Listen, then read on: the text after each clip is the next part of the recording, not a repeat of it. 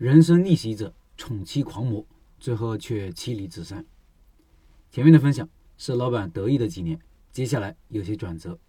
老板说：“我是主动的跳进加盟奶茶店这个坑的。为什么要跳呢？第一，因为奶茶店是 A 一门面，A 一门面是市面上最多的门面，而且大多位置好，通常没有转让费。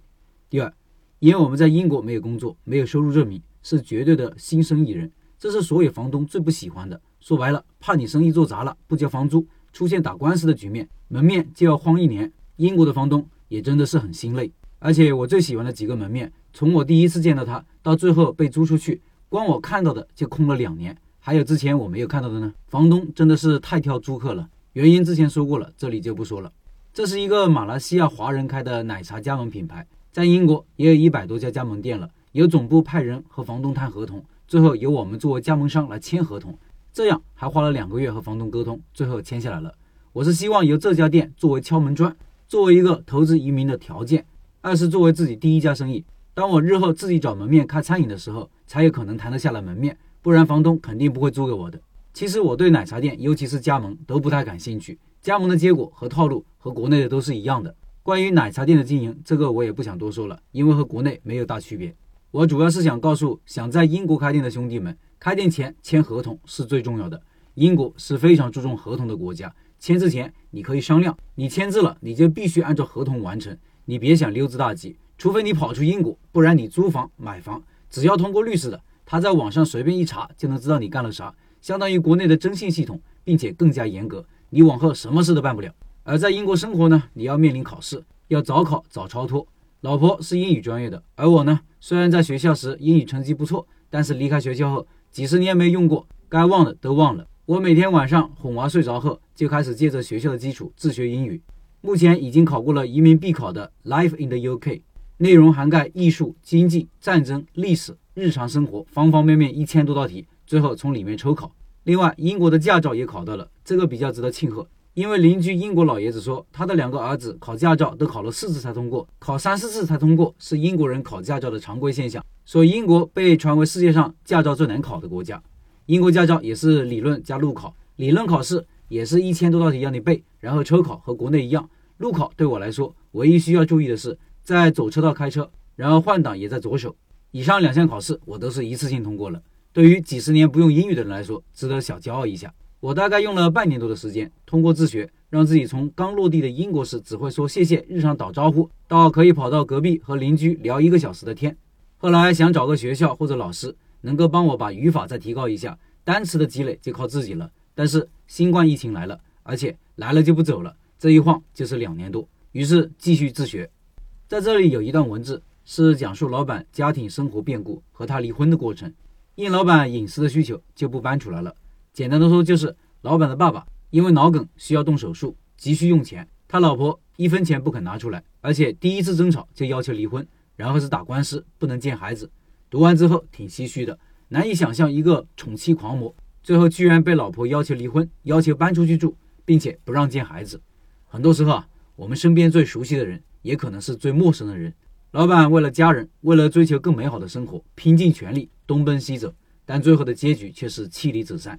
此时此刻，又让我想起了胡德夫的那首歌：人生啊，就是一条路，一会儿西，一会儿东，匆匆匆匆。再回到老板的分享，老板说：“我是怎么遇见老陈的呢？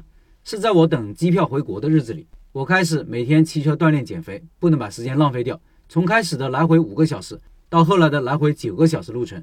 我住的城市是个港口城市，我经常骑车去很远的另外一个港口城市，在海边喝一杯咖啡再回来。我住在英格兰，但常常骑过跨江大桥到威尔士的某个山谷再回来。好天气也骑，下着雨穿着冲锋衣也骑。”每天路上这么长的时间，要听点啥？我开始喜欢听一些历史大头部的书籍。有一次，喜马拉雅的首页推荐里有一个很直白、很不文艺的名字《开店笔记》，觉得很奇葩，就点进去听了一下。开始以为是哪个没有天赋、普通话不标准的网友自我满足一下主播梦，因为你的每一集都很短，让我觉得很奇葩。心想你敢不敢把话说长一点？随便往后点了两三集选听，说出来你可能不信，我就选听了你的两三集的小段。就立马觉得你这个人有货，因为做过生意的人听同道中人说话是有共鸣的，就是那种不用多说几句话提出来，后面大家都懂的状态。所以下载了你的所有语音，每天骑车几个小时就听几个小时。在我听完了全部，收拾行李踏上回国路程的时候，我会再回头听之前的语音。